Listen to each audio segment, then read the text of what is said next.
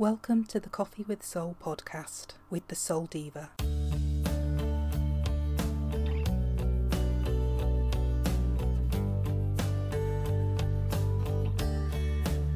My mission is for women to love themselves fiercely, live soulfully while reclaiming their worth and self expression.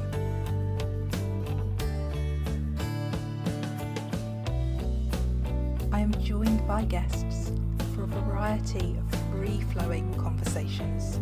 Everything from living in alignment to self love, transformation, embodiment. So grab your cuppa for the latest soulful conversation.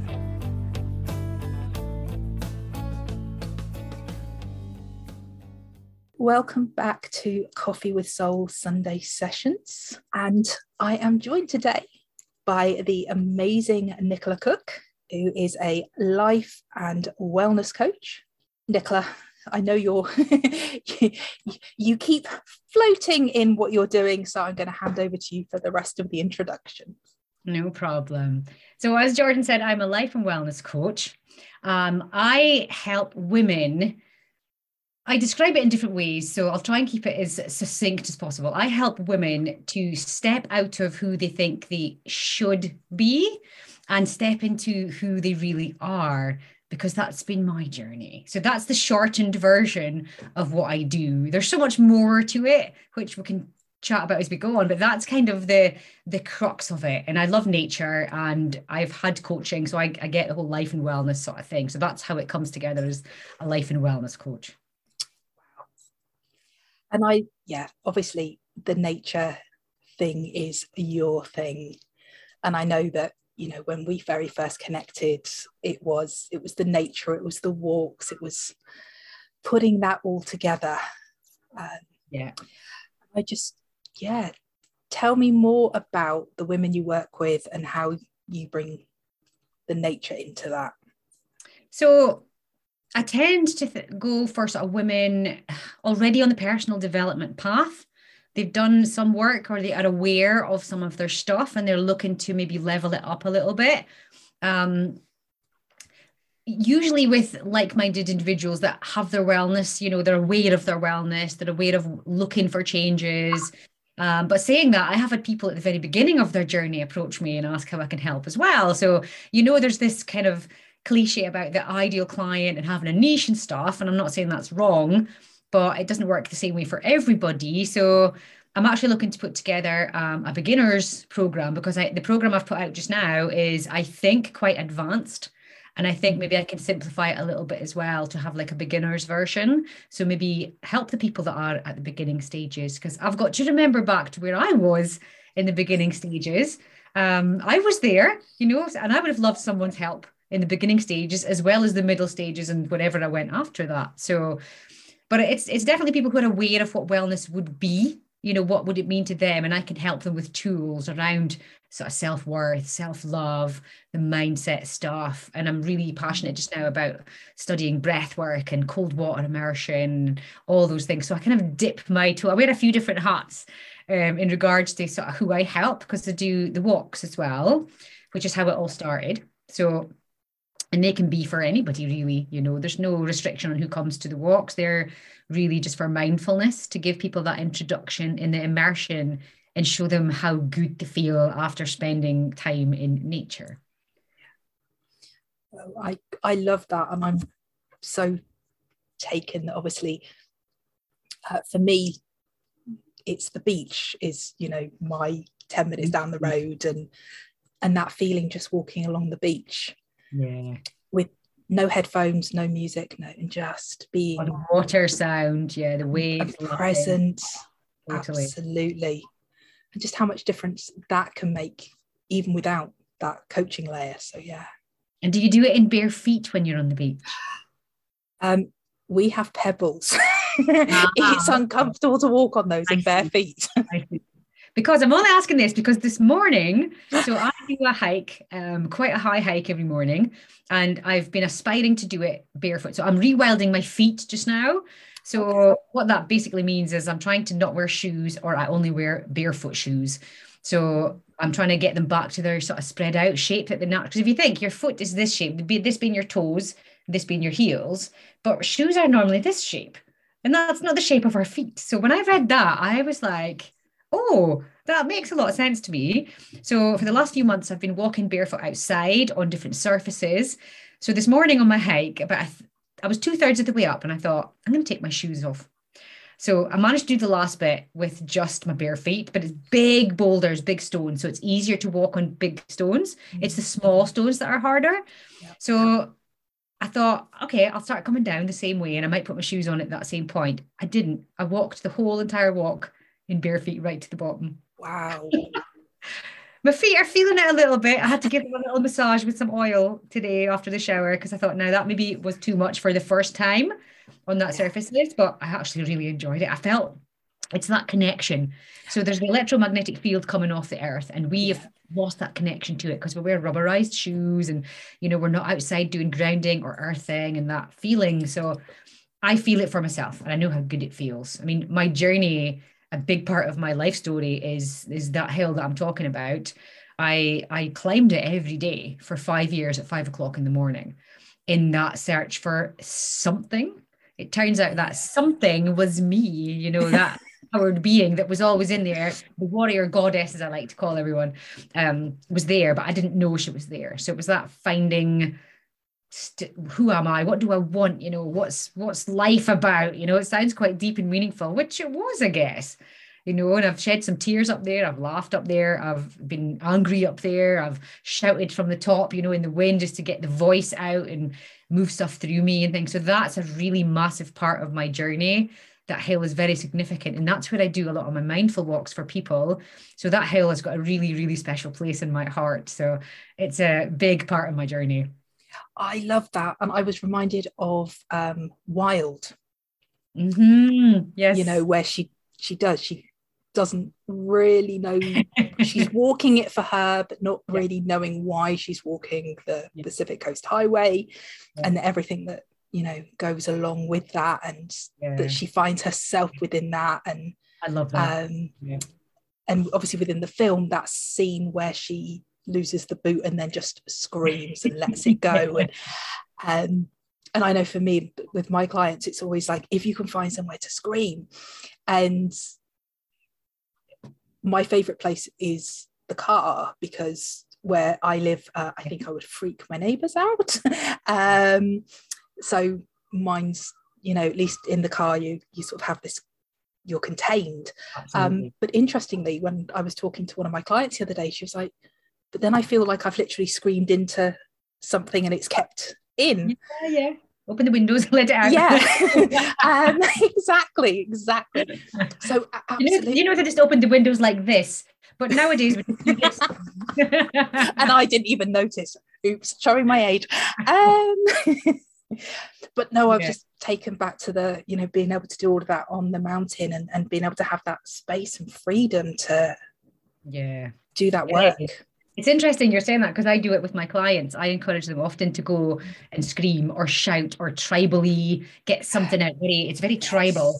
I did it a few months ago, and my partner left me to it in the bathroom, and I just roared and screamed. And I came out, and he went, I'm impressed. That was really quite tribal. But I live in the middle of nowhere, so I can.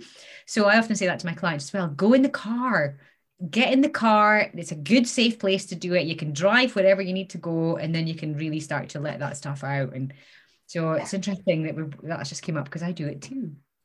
No, and, well, and the other bit you were obviously talking about was was the breath work, and mm. um, obviously when I work with my clients, I'm all about the embodying and how we've embodied, and actually, you know, the whole the body keeps score, how we've kept all of this in our body. So the yep. movement that tr- using the word tribal, um, mm-hmm. actually, when you have that, when I have that image, it is, it's the movement, it's that moving to potentially a drum beat, that sort of mm-hmm. heartbeat, breathing, letting it out, letting out the sounds that you need to let out, moving in the way you need to move, not because it looks nice and pretty. Um, Yes. And that's what we're worried about a bit. I think we're scared of what people think or how it looks, you know.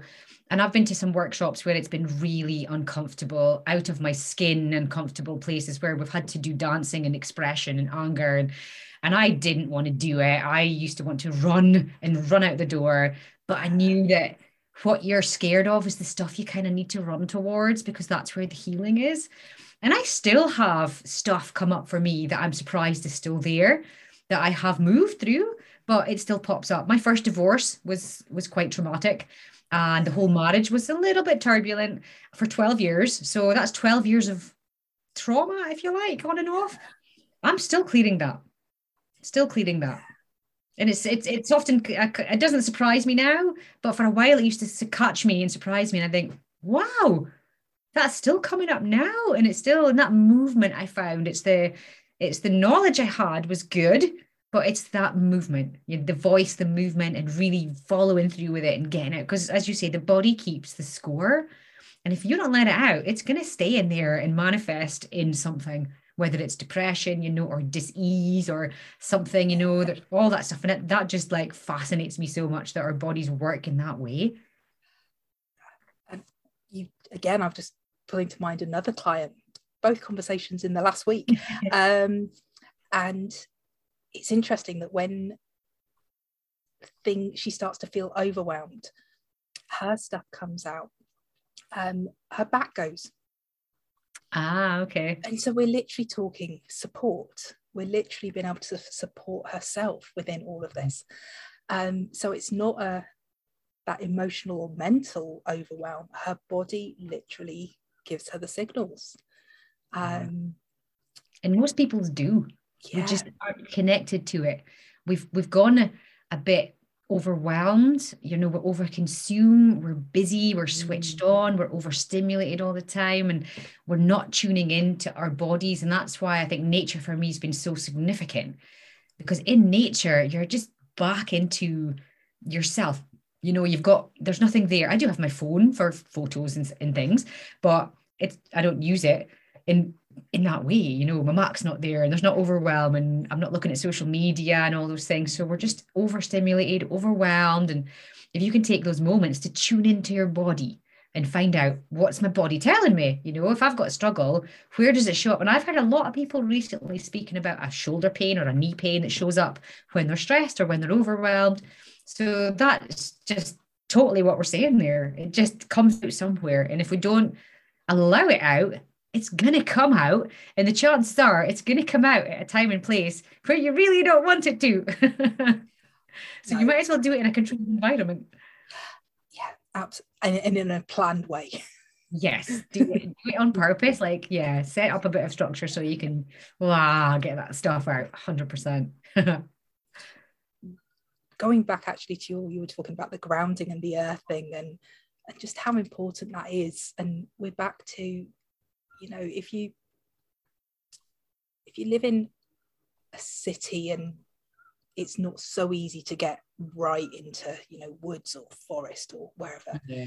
that even getting to the park taking your shoes off if you've got a garden space just spending yeah. those times and reconnecting and definitely you know even looking at a picture of nature is proven to help mm. so even looking at a window can help. And they've done studies on um, hospital patients who recovered in a non nature view or a nature view.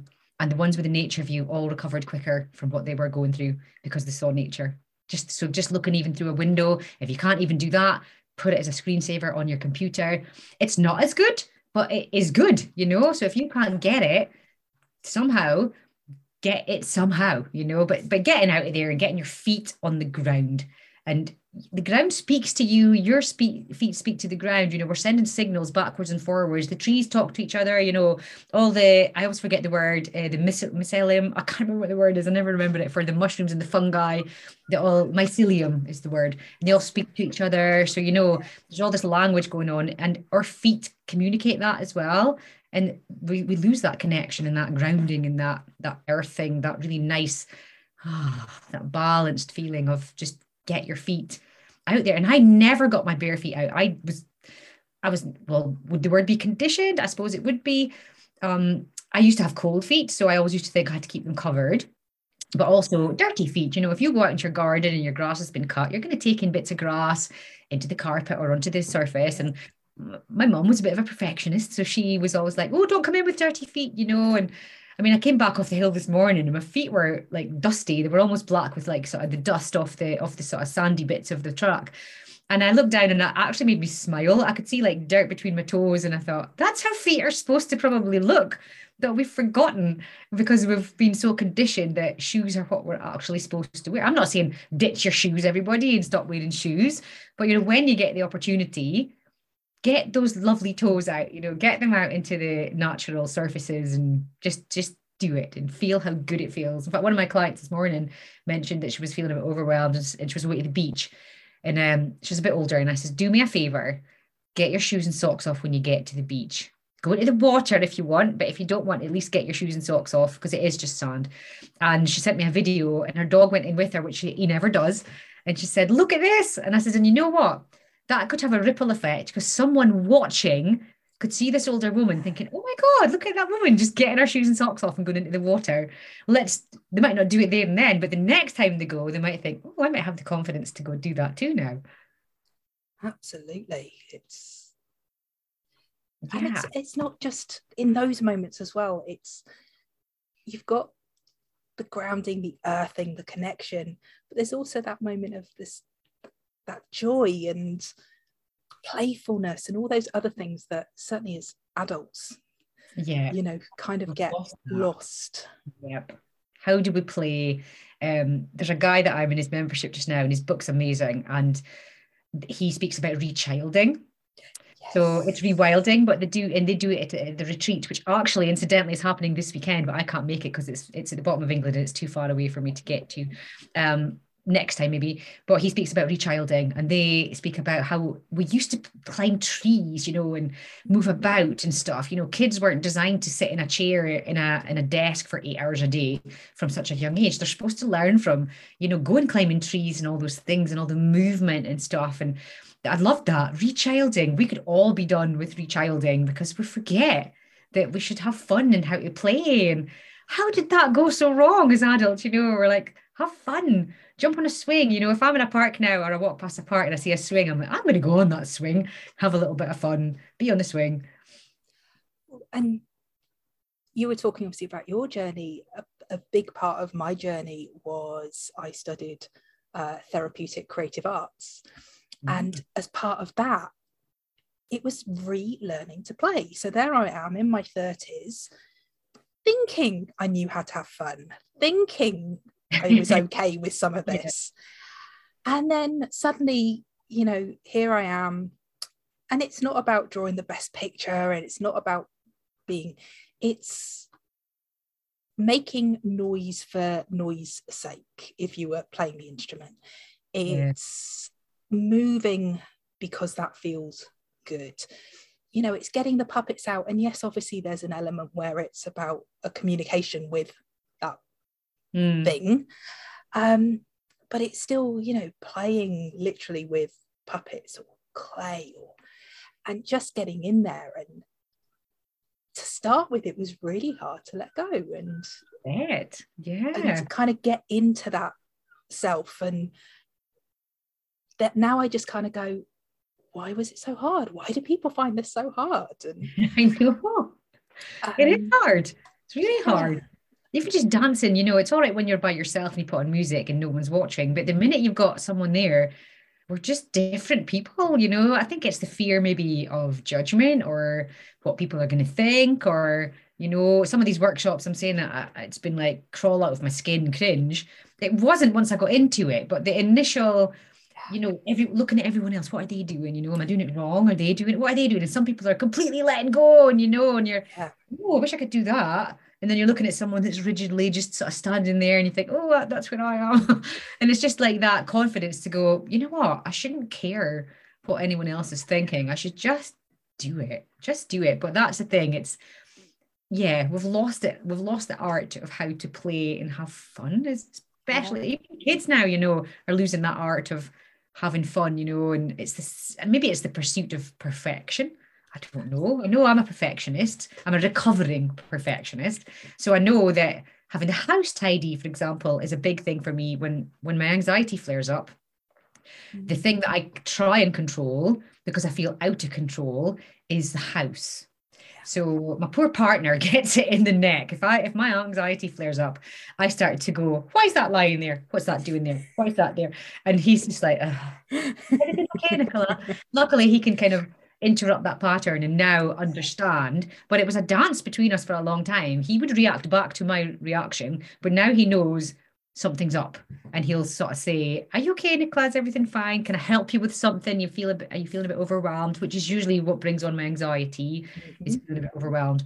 And then the house is like that why is that there? Get that tidy. Don't spill that. Don't do this. And it's like who cares you know it cleans your housework's gonna be there tomorrow you know but you could go out and do some I can't do cartwheels but I'd love to say I could I can't I'm too scared though I maybe could maybe I could go cartwheeling around my garden because I've not done it for so long. I'm scared I hurt myself. it, it is, it's that, but it's that trying, isn't it? And there's so much, I guess there's two sides. So as, as adults, there's expectations.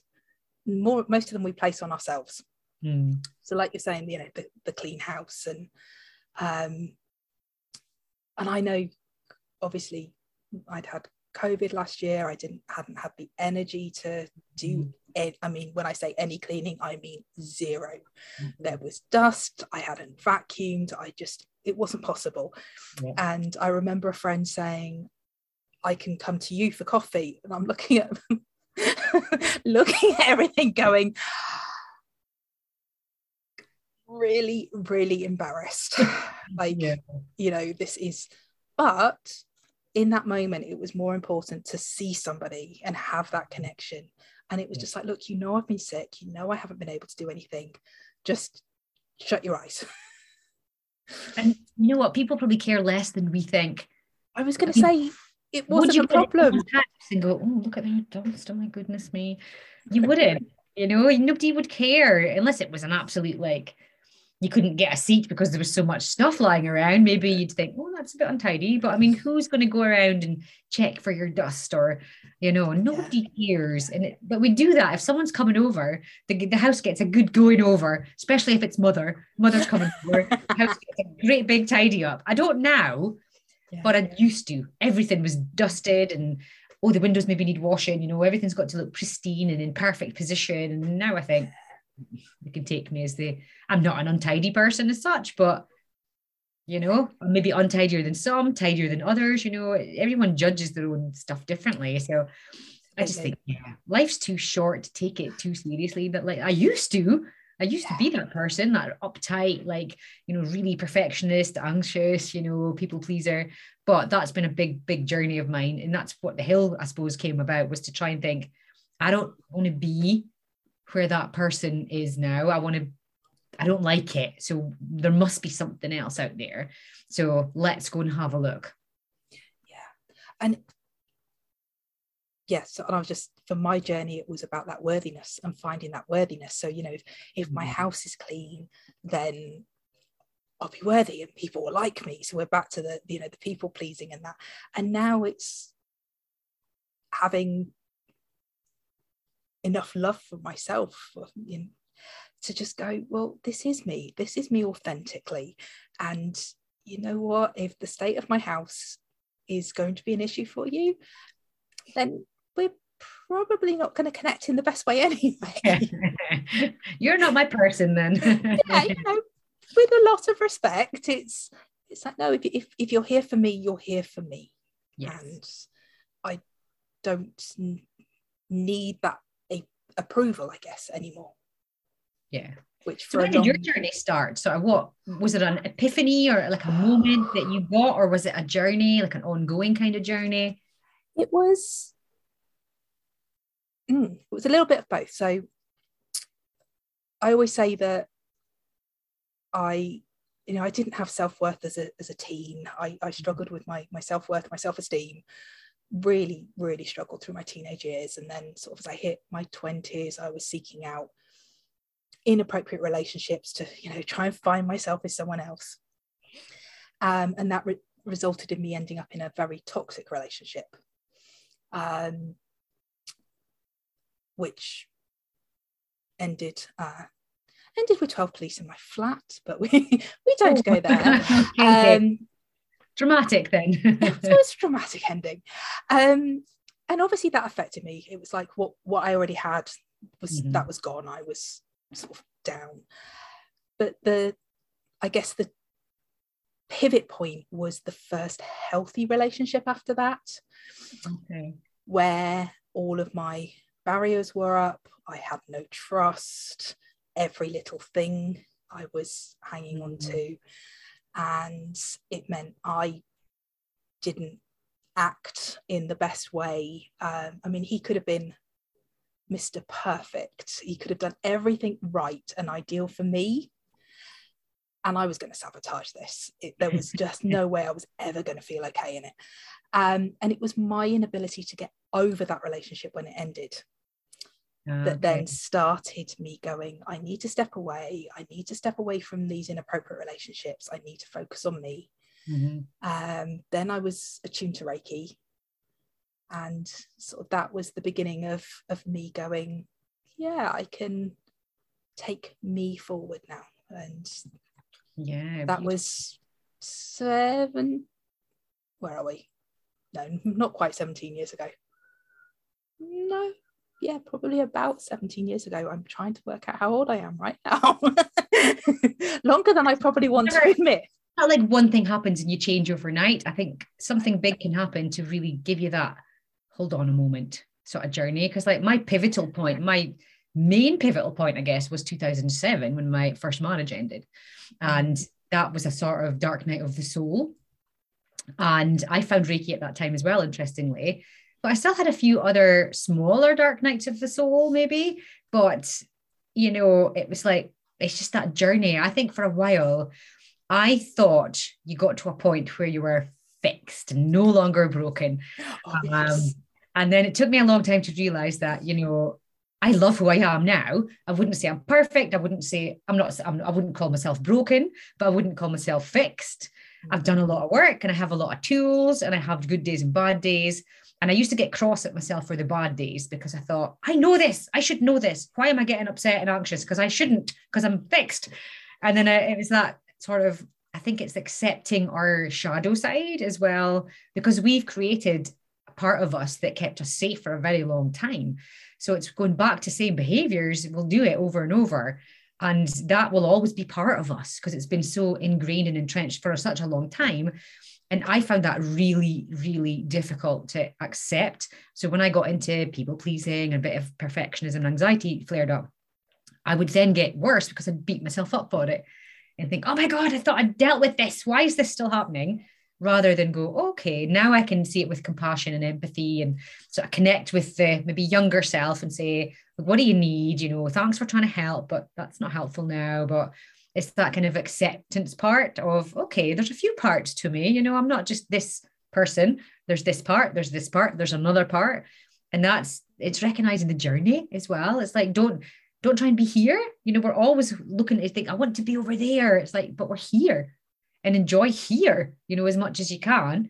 And that's been massive for me that realization of ah right i can enjoy what i am now. I can still has, aspire for things and have goals, but that acceptance part of, right, okay, that's been interesting for me. That's been huge. And, and I, I love the phrase radical acceptance. Yes. That real, you know, radical acceptance. Yeah, there's a book called Radical Acceptance by Lisa Bilyeu. Have you? Ah, it? no. Yes, okay. I have, actually I've heard of it, but yes. Okay. I haven't. It's on my wish list, but she speaks. Actually, I came across her on a podcast with um, Dr. Chatterjee. I don't know if you're familiar yeah. with his podcast. I love his podcast. Most of my books come from his podcast, if I'm on it. And she was on it um, two two weeks ago, I think it was, and it was an absolutely phenomenal episode. And I have the book now in my Audible wish list. Once I finish this one, that's going to be my next one. Yeah, I, I, I love that, and just that we have to accept not just being in the moment, but everything about us. Mm-hmm. You know, even when I know I talk to clients about writing a new story, mm-hmm. but this is not being stuck in their old story, but it's not about whitewashing what they've been through, mm-hmm. or for any of us, whitewashing what we've been through. It's being able to shift the meaning of what we've been through being able to see all those gifts and those Mm. lessons Mm. in you know all those moments those experiences those dark nights um, and i think that's where we get to the radical acceptance for me anyway Yeah, definitely. I 100% agree. I, I love all the experiences I've been through and because it's made me who I am. You know, it's it's been the purpose. My I mean, I think purpose for humans, for all humans, is just to live in integrity and in peace and with some freedom. And I think that is every single person on the planet. Now, purpose can be bigger for some people. It can be, I mean, changing lives. I like to think I do help change lives in what I do, but it can be a, a multi-billion, you know, stage performer type thing as well. That can be purpose, but it can be something really small as well. But I think the essential goal for everybody is just to find that kind of inner peace. We don't know that's what we're looking for, though. I didn't know what I was looking for. I looked for it in the bottom of a wine bottle. I looked for it in drugs. I looked for it in relationships and partying for a very, very long time. And it took me a long time to realize that actually I'm not going to find it there. I'll find the extrinsic outside hedonistic stuff, but I'm actually looking for the intrinsic contentment. You know, I look into my garden at my vegetables that are growing and I get such joy comes over my whole body. And I just think I'm so grateful and happy that I have a garden now that I can go and ground in my bare feet and I can go look at my vegetables and take in my beans and my tomatoes and my cucumber that we grew ourselves. And I get such joy from stuff like that. And I never would have thought that would be me hiking with bare feet, growing my own vegetables, you know, living as wild as I can without being too wild because I do like the mod cons of life too. But it's like just that for me, it's a stripping back, it's simplifying, stripping it mm. back, but doing the work. The work is important. I mean, we've both clearly done a lot of work. And I try and say to people who are interested in working with me, you know, you have to be willing to do the work because you have to the work I've done has been massive when I think about how much I've done and the things I've I mean, I've traveled inward, I've traveled places in the world to find myself, you know, and I can we can take all that knowledge and you know all the dark nights of the soul and all the experience and all the good, all the bad, and, and put it into some kind of package and say, well, I help you do this, and I'm uniquely me, you're uniquely you. You know, people coaching it can be the same thing, but in a totally different way. So it's like I can help you. You know, people will resonate to the person that they want help from, but it's that asking for help part. I would never have known help was available. I found I've been coached by a life coach and I found her by accident, but she changed my life completely. I didn't have self worth. I had that unworthiness. Um, I didn't have um, assertive skills, you know, no boundaries. I had no, I didn't know how to channel anger in a healthy way. And in session one, she basically said, I can help you with all those things. And I remember thinking, what? You can learn this stuff? Like, what? Okay, I'll come back. And I went for years. I was addicted a little bit almost to the life coaching because it just changed my life so much. I I was willing to invest in it though, because I got such value from it. So I found, I mean, I think she was charging something like 50 pound an hour. And I remember thinking, oh gosh, that's a lot and but it didn't feel like it because I was able to go, well, actually, I don't need to buy this or this because I'm going to spend my money on this because I wanted the change so badly that I was willing to invest in that. So I I understand that. So it's about trying to kind of compassionately compassionately explain to people that you know you can do it yourself, but it'll take a very, very, very long time. If you can get someone to help you with that, you'll you'll do it so much quicker. And you know, life, we don't have infinite amount of time. We only we could have short time on this, like we don't know. So it's like, why would you not start it today? You know, and I think do it now. Just if you're looking at working with someone or someone resonates, but you think, oh, I don't know. It could be the scared of the changes as well, I guess, because my life changed dramatically when I found my coach. I lost my business, I lost my husband, I lost my dogs. I, well, I say I lost. I chose that path, you know, I chose to lose those things. I chose to let them go, however it looked, you know, and it was a journey I needed to go on to come out the other side and go, well, I need to let go of the stuff that's not serving me and then mm-hmm. find a new path. And that wasn't easy. I'm not saying it's easy, but you know, you've got to think, are you willing to make the changes and are you willing to invest in yourself? Because the best investment you'll ever make is you. Well, and I was just there was so much in there. Um, I'm, I'm, trying to remember back. Um, obviously, you were talking, and you know, I was the same in terms of the external, the relationships, the partying. Um, and when I was in my early 20s, I, I, worked in pubs and clubs. So the drinking, the partying, you know, mm. after your work was part of it, but that's also a great excuse. Um, but it's all trying to numb. We're ultimately numb. trying to numb. Yeah. Because the fear of how painful it's going to look to feel to look at the feelings yes. and feel those feelings yeah. and allow them but that's because we're never taught to feel them we're told you know i think i've had this conversation on several of these uh, podcasts that we're told to you know especially as women anger. You don't get anger you suppress it. Or if you mm-hmm. do get angry we're not shown how to express that healthily. So then it comes out in other ways and then we get criticized for it. Yeah. actually anger can be a really motivating emotion. It can be a really healthy and helpful emotion yeah. if we're allowed to express it. Yeah. And and the same with being sad and tears it's fine to release you know there is nothing wrong with releasing emotion um, but again, it's something that's looked at potentially as weak. The whole boys don't cry, all of the mm-hmm. stuff. And I just think, you know, if we could be taught that so much of this is natural, normal, getting back to basics, basically. And I'm kind of then thinking of your, you know, the rewilding nature, that mm-hmm. reconnection, and just how much more there is. Yes this should be stuff that can be integrated into schooling. Yeah.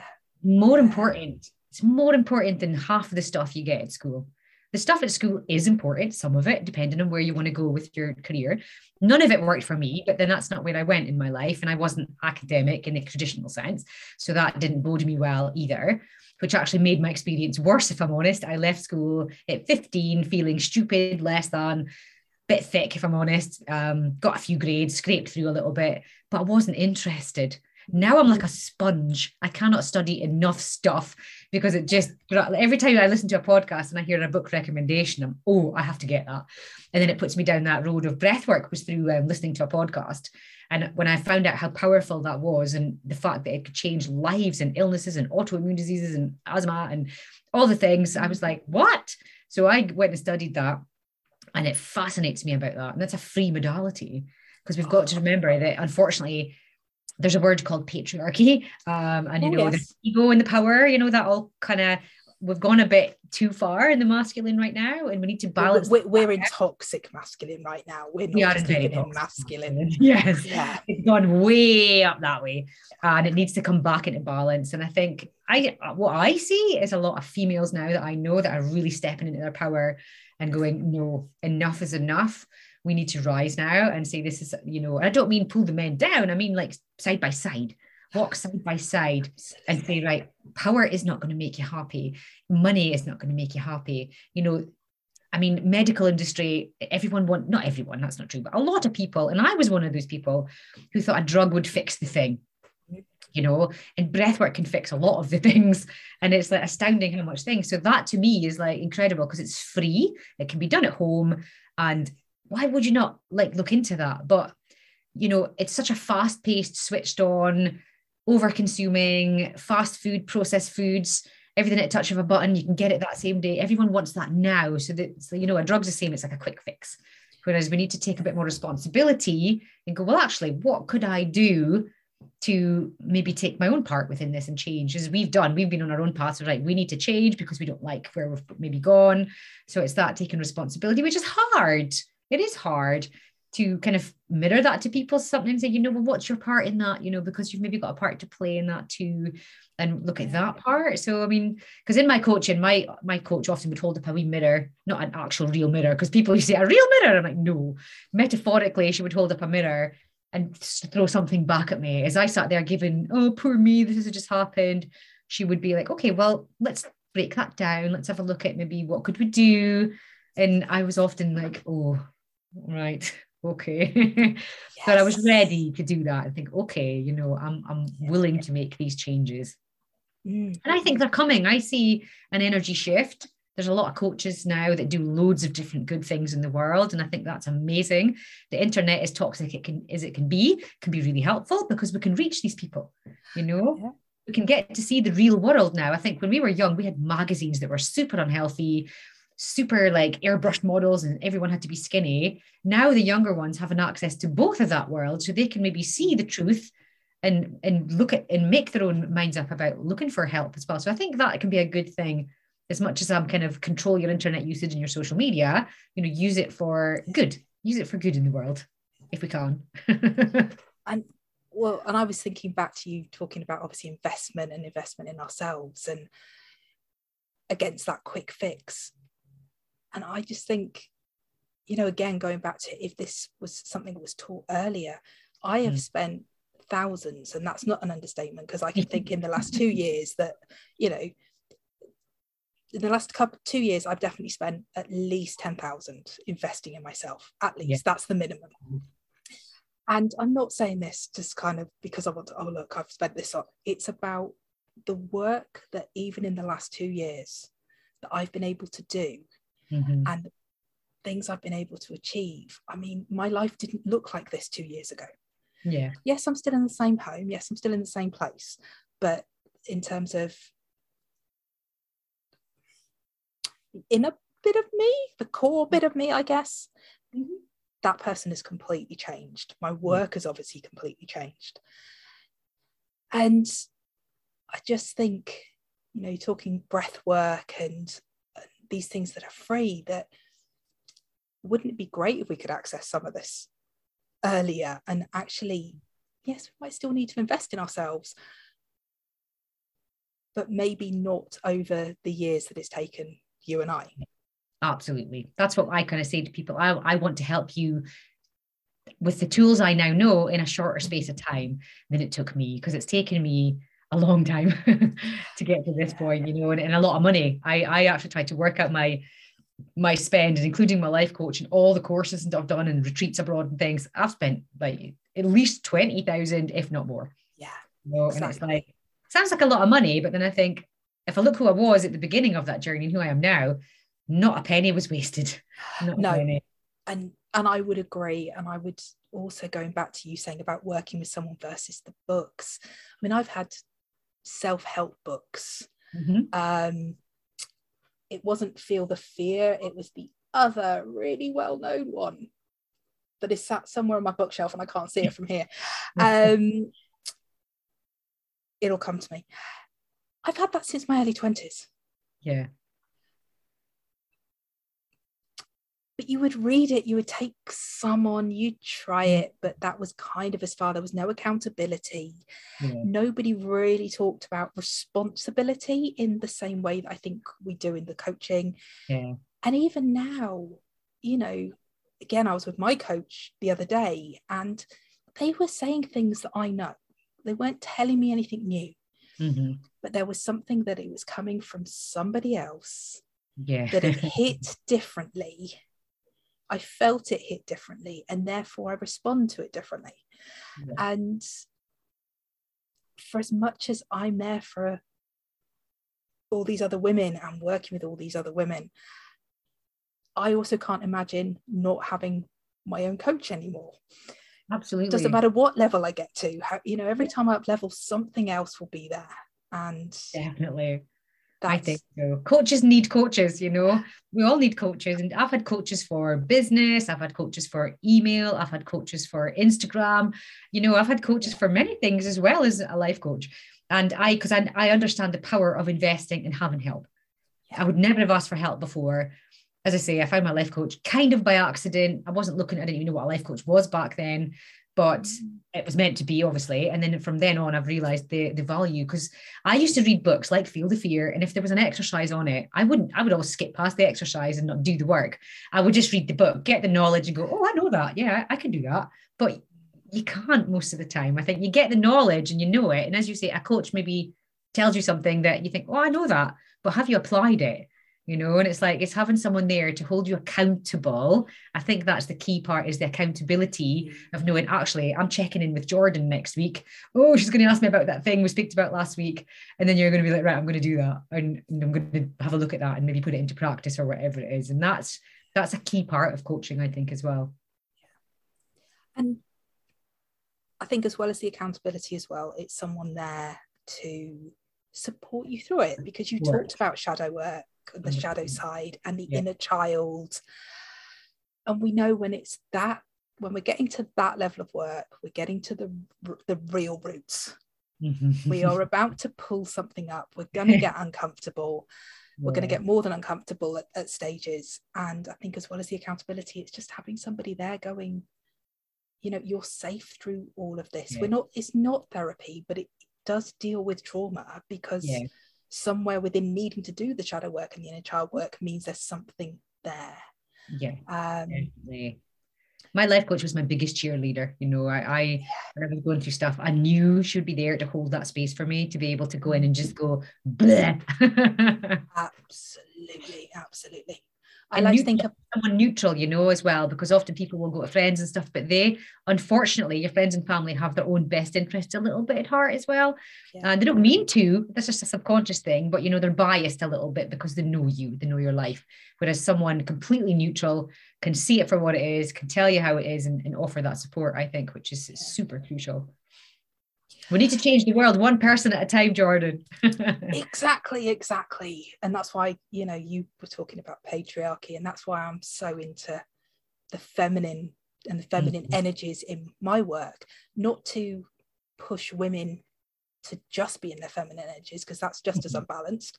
Yes. Um, but to really pull this you know now into balance and out of their feminine energy you know it's something i think we've been a bit embarrassed about yes. suppressed about. We don't talk about our cycles and how we feel and what? That's part of life. Every single woman goes through this thing you know called menopause and periods and perimenopause you know and i mean that's a whole other topic we could get onto. I'm just kind of scratching the surface of looking at it. i'm perimenopausal. I didn't even know that word existed up until this year. And i was like oh Right. And when someone described it to me, I thought, tick, tick, tick, tick. Yeah, that fits my box right now. And I didn't even know it existed. So there you go. It's like, wow. And I think as well, you know, I spent years, I know I spent years in my masculine energy, but I also spent years in my pride of how independent I was, how I could do so much of what a man does. I mean, I used to move house on my own with little mm-hmm. support. Mm-hmm. Obviously, I worked in security. So, again, we're in a very male environment. Mm-hmm. And I was also very proud of women's equality. And it's only recently that I've really kind of been looking into this more. Yeah. And this whole piece actually, and I'm sure I'm going to get shot down by at least somebody, but it's not about us achieving equality. Now, I don't mean policy and procedurally. I mean, of mm-hmm. course, equal wages, all of that, absolutely. Yeah, yeah. But we have our own skills, we have our own energies. We can do so much in a way that the masculine energies can't. So, whether you're male or female or non binary, however you see yourself, yeah. whatever your predominant energy is, actually we partner up really well. Is that? I agree. I, I agree. Totally. So we shouldn't be fighting to kind of step in and equal men or equal that masculine energy. Yeah, like I said, with the, with the exception of the the policy procedure stuff. Yeah, yeah. Um, yeah. Let's let's hold up our skills and our experiences. Totally. The feminine energy is a softer kind of surrendering energy, and the masculine is the doing and the, yeah. you know, and we need both. We absolutely need them to come and work together. We have been too much in the masculinity of, you know, wearing achievement as a badge of honor and like how busy we are and how overproductive we are. And and you know, my my my fiance is a great napper. He'll have a snooze in the afternoon. And I always go, oh, but there's things to be doing, surely. and then I think, no, no, no, no, I'll have a snooze as well and I'll lie there and he's instantly sleeping. and I'll be lying there thinking, mm, washing needs done or this needs done and this needs done and i have managed a couple of times to have a little snooze but and it's like wow that's interesting that i'm in the masculine energy there because my partner is in the feminine he's got a lot of feminine energy mm. which is why we I've, we've both done a lot of work on ourselves which is why we came together in a healthy way so we complement each other we don't complete each other because that's another myth I think that I used to believe in was the whole yeah. soulmates and I believe you have lots of soulmates not just one mm. and no one should make you whole because you need to be whole and they need to be whole and you need to come together to complement each other and i'm lucky to say i have found that because of the work i've done and he'd been doing it too which is fantastic but i'm still jealous that he can have a snooze that quickly in an afternoon because my masculine energy goes oh but there's things that we should be doing is that not like productive so that's the balance i need to find still of the okay it's okay to just let stuff go take a break because as a solopreneur, we do put in a lot of hours. Even when we should be switching off at five o'clock on a Friday, I've seen me thinking, oh, well, I could just get this thing done. That'll just take an hour. I'll just quickly pop that email out now. And it's like, no, stop. oh yeah, the number of times it's it's suddenly seven and you haven't realized. Um, yeah. but but actually think feeling into that one, I you know, when I was in local authority and NHS, the pace that we used to run at and consistently work at, mm-hmm. which was considered normal for the job. And you were, you know, there were still times I'd be criticized for being too slow with the work, even though, you know, I'd been in the office eight till six and worked the weekend and I still hadn't met deadlines. And it's now stepping into the soulpreneur work and suddenly I sort of find myself going, I've got the telly on at lunchtime. I shouldn't be doing because I never took a lunch break. you okay. know, I'd sit with my sandwich at the computer if I was in the office or yeah. eat in the car driving between appointments. Yeah. And now I know my body is at the pace it should be. Mm-hmm. Like for all of that time, it was running on cortisol. For all of that time, it was running on adrenaline. For years, and I thought that was the right pace. and it's the stepping back that my body's, I'm kind of like, okay, this is what it feels like when your body's not hustling and not pushing and not in that drive, drive, drive. Yeah. And that cortisol stuff, eh, fine if you need a push and you need to do something or hit a deadline, but you know, if you want to have a nice night's sleep, you need to get that cortisol right down and get the melatonin right up and then that means the sleep's going to be affected because the cortisol is controlling the hormonal system you know and oh, yeah. again that's a whole other subject i love talking about is sleep and the you know circadian rhythm and all that stuff as well yeah. well important you're saying about that about this you know the sleep and um rhythms and, and a whole other conversation i'm very aware that we're coming up to almost our hour and we haven't touched on a subject that I actually wanted to touch on. so, on that note, uh, yeah. would you love to come back and so we can talk about sleep and rhythms and yeah. cold water? Yes. We haven't even touched on the cold, and I know how amazing it is for us, and it's such a significant part of what you do. It is. And we haven't touched on it. So, how Howard, come back and let's talk cold water. Absolutely. Just before we go quickly, uh, me and my friend Cara, who does fire walking, we've just put together a fire and ice ceremony that we're going to do in September, which is the cold water, proper ice therapy, and the fire walk as well. So excited about that. So yes, Amazing. we need to come back on and we need to touch on all these subjects and chat about them as well. No, definitely. And obviously, you know, with the cold water, that's exactly it. it you know, very briefly, it, it's yeah. it, hits into our nervous system it hits into resetting us. So mm-hmm. yes Absolutely. let's uh let's yeah i'd love to do that for really enjoyed it. because i can't believe we've missed cold water in this whole conversation. Especially because the whole of the uk is burning up right now and they're all boiling hot. That's probably why we're probably just in the heat. Nicola it's been lovely. Thank you so much for joining me. I've really enjoyed myself. Thanks jordan. Thank you Thank you for listening. I hope you enjoyed yet another soulful conversation. To find out more about my work, how to connect with me, check out the notes below. Don't forget to subscribe and follow, and I look forward to you joining me next time.